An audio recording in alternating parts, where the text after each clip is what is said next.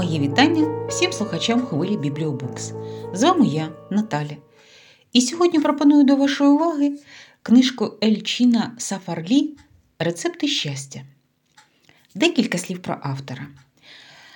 Автор молодий азербайджанський письменник, який вже досить тривалий час мешкає в Стамбулі. Туреччина, її історія, культура, чарівна природа Босфору, люди, східна кухня все це приваблює автора і головного героя твору. У книжці навіть є підзаголовок Щоденник східного кулінара. Але цей твір не є збірником кулінарних рецептів. Автор крізь призму східної кухні розглядає східний фольклор, його колорит, мистецтво жити в гармонії з собою і своїми почуттями. Це, так би мовити, своєрідна філософія, якою автор щедро ділиться зі своїм читачем. Головний герой твору молодий 30-річний чоловік, який у спадок від дідуся Хасана отримав маленьку кав'ярню у Стамбулі і перетворив її у невеличкий ресторанчик на шість столиків, як і у діда, і залишив назву у Хасана. Він навчався в університеті на факультеті журналістики, коли отримав спадок, але, як сам зізнається, любив готувати все життя. Я люблю людей і люблю готувати. Два казани на вогні мого життя, в яких завжди киплять пристрасті. Попри те, йдеться про людину чи про кухню. Гадаю, це тому, що я живу на сході, найсправжнісінькому сході, стародавньому і загадковому. Ну і звідки ж така любов до кухні? Автор дає нам відповідь словами головного героя. Моя бабуся казала, що приготування їжі це можливість поділитися своєю любов'ю, щастям. Коли вона заливала пахлаву медовим сиропом, пошепки промовляла: Нехай у всіх, у кого гіркота в серці переважає, доля зміниться на ліпше. Коли посипала чабрецем плов із булгура, заплющувала очі і продовжувала. Нехай цей чабрець приносить спокій тим, хто його втратив. Їжа приносить щастя лише якщо приготована з душею. Цей щоденний і, на перший погляд, е, звичайний процес додатковий шанс для кожного з нас відчути справжній смак життя.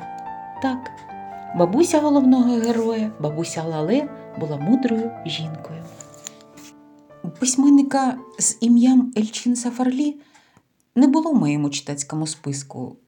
До книжки Рецепти щастя цей автор не був мені відомим. Ну і звісно, щоб е, трішечки більше дізнатися про автора, я, е, використовуючи інтернет-пошук, перше на що натикаюся, на його біографію, бібліографію, і одразу інтернет-пошук видає родзинку, на яку я звернула увагу афоризми автора. Звісно, я собі думаю, не може бути по-іншому. Е, автор зі Сходу. І як тут обійтися без славнозвісної східної мудрості? Е, щоб вас, шановні слухачі, впевнити в цьому, я наведу декілька цитат.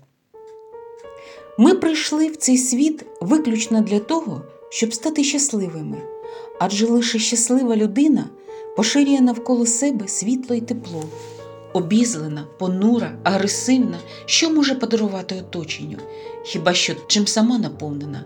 Навчатися бути щасливим це щоденна робота над собою, змінити своє ставлення до всього довкілля, спіймавши себе на неправильній проекції, ледь не найголовніше. Це не просто, але життя щодень набуватиме неповторної краси. Ну, важко з цим не погодитися. Ще одна цитата. Людина перестає бути людиною, коли не шанує своєї землі віри й хліба. Ніколи не дозволяй топтати землю, на якій росте твоя пшениця, ніколи нікому не дозволяй влазити в твою родину, дім, релігію, серце, та не забувай ділитися частиною свого хліба з тими, хто його не має.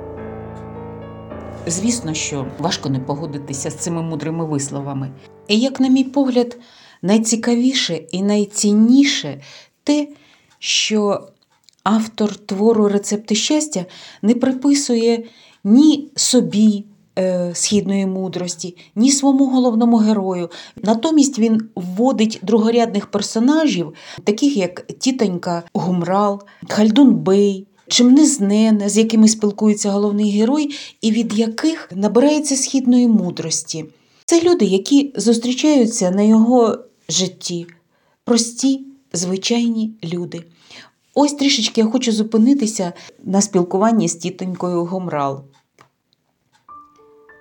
А вже ж, рідний, я хотіла стати щасливою навіть у найтяжчі часи, але це бажання є і тим, що витягає нас із болота, піднімає самісінького дна, надія, яка завжди живе в людській душі, надія, мов подих, поки дихаєш, є надія. І як сама тітонька зазначає, що це не філософська порога, а це те, що вона здобула з власного досвіду. Вона намагається бути щасливою, вона намагається бути цілком задоволеною своїм життям. У неї вже третій онук, якого вона е, доглядає, щоранку чайок годує. Хіба не можна зазрити такому щастю? сміється тітонька Гумрал. Так, це просте людське щастя. Читаючи про неї, я теж думаю про просте людське щастя і намагаюсь стати щасливою навіть у тяжчі часи. Якби не війна, якби не сирена та що за вікном, я була би, я була би щасливою. Шановні слухачі, на початку своєї розповіді про книгу Ельчина Сафарлі Рецепти щастя я неодноразово наполягала на тому, що його книжка це не збірник кулінарних рецептів, але ж вони тут такі є, вони тут присутні. І я мушу зізнатися, що вони просто деякі рецепти просто мене зачарували. Це турецький суп чорба з червоної сочевиці, гарбуз у сирному соусі. Звичайнісінький турецький сніданок під назвою Менамен, дуже простий у виконанні і дуже смачний. І запропоную е, один всього рецепт з книжки, улюблений рецепт бабусі головного героя. Вона дуже гарно знається на спеціях, і у неї є улюблена спеція куркума. Ну, тепер я мушу зазначити, що це і моя улюблена спеція. І так, цитата: це спеція радості і життя. Якби людство частіше вживало куркуму, нещасть на планеті було б менше. Куркума чудово доповнює смак запечених курячих котлет, якими так часто бавила нас бабуся. Готувала вона їх так. До фаршу з курячої грудинки додавала моркву та цибулю, дрібно нарізані і заздалегідь обсмажені на вершковому маслі до золотавого кольору. Туди ж таки лале розбивала одне яйце, натирала на терці один кабачок та мілко сікла зелень, петрушку, кріп, потім солила, перчила і посипала, посипала спеціями. Куркума, сушена м'ята неодмінно гарненько змішувала фарш і ліпила з нього невеличкі котлетки, які запікала близько 40 хвилин за температури 200 градусів за Цельсієм. Зазвичай до курячих котлет бабуся подавала гарніри з рису, який готувала з кардамоном. Окремо слово про спеції.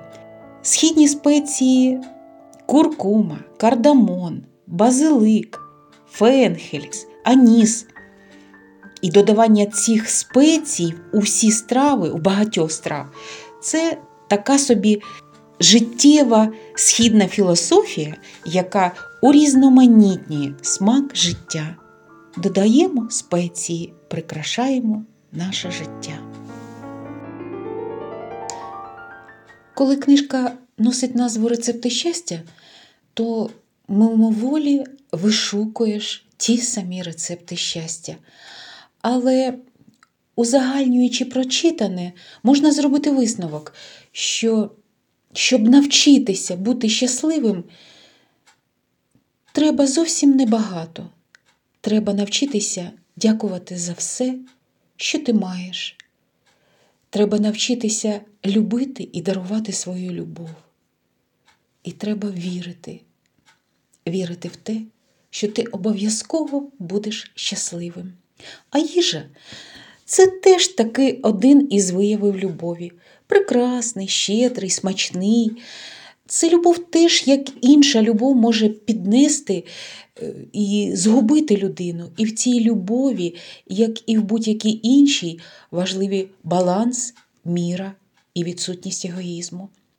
І треба зрозуміти, що поки не навчимося віддавати, не отримаємо винагороди, душевної рівноваги, щастя, радощів, щоденних маленьких задоволень. Ось так, мої любі слухачі. Сьогоднішню нашу аудіозустріч на хвилі Бібліобукс мені хотілося би завершити цитатою Ельчина Сафарлі. Поки ми тут, на землі, будуємо плани там, над хмарами, сміються, готуючи нам несподівані події. Ця цитата наштовхнула мене на думку що однією з несподіваних подій в Туреччині і в Сирії став страшний землетрус. Він сколихнув і розрушив цю землю. Цей страшний землетрус не залишив осторонь і нас, українців. Попри своє велике горе, велику війну, принесену сусідом на нашу землю. Ми співчуваємо, висловлюємо слова щирого співчуття і свою підтримку постраждалим від нещадної стихії. Українці, як ніхто, розуміють, як важко втратити рідних, дім, залишитися сам на сам в цілому світі. Тому наша емпатія лине до вас, до тих, хто пізнав ті страшні почуття. На цьому дозвольте попрощатися з вами, шановні слухачі, до нашої наступної зустрічі на хвилі Бібліобукс.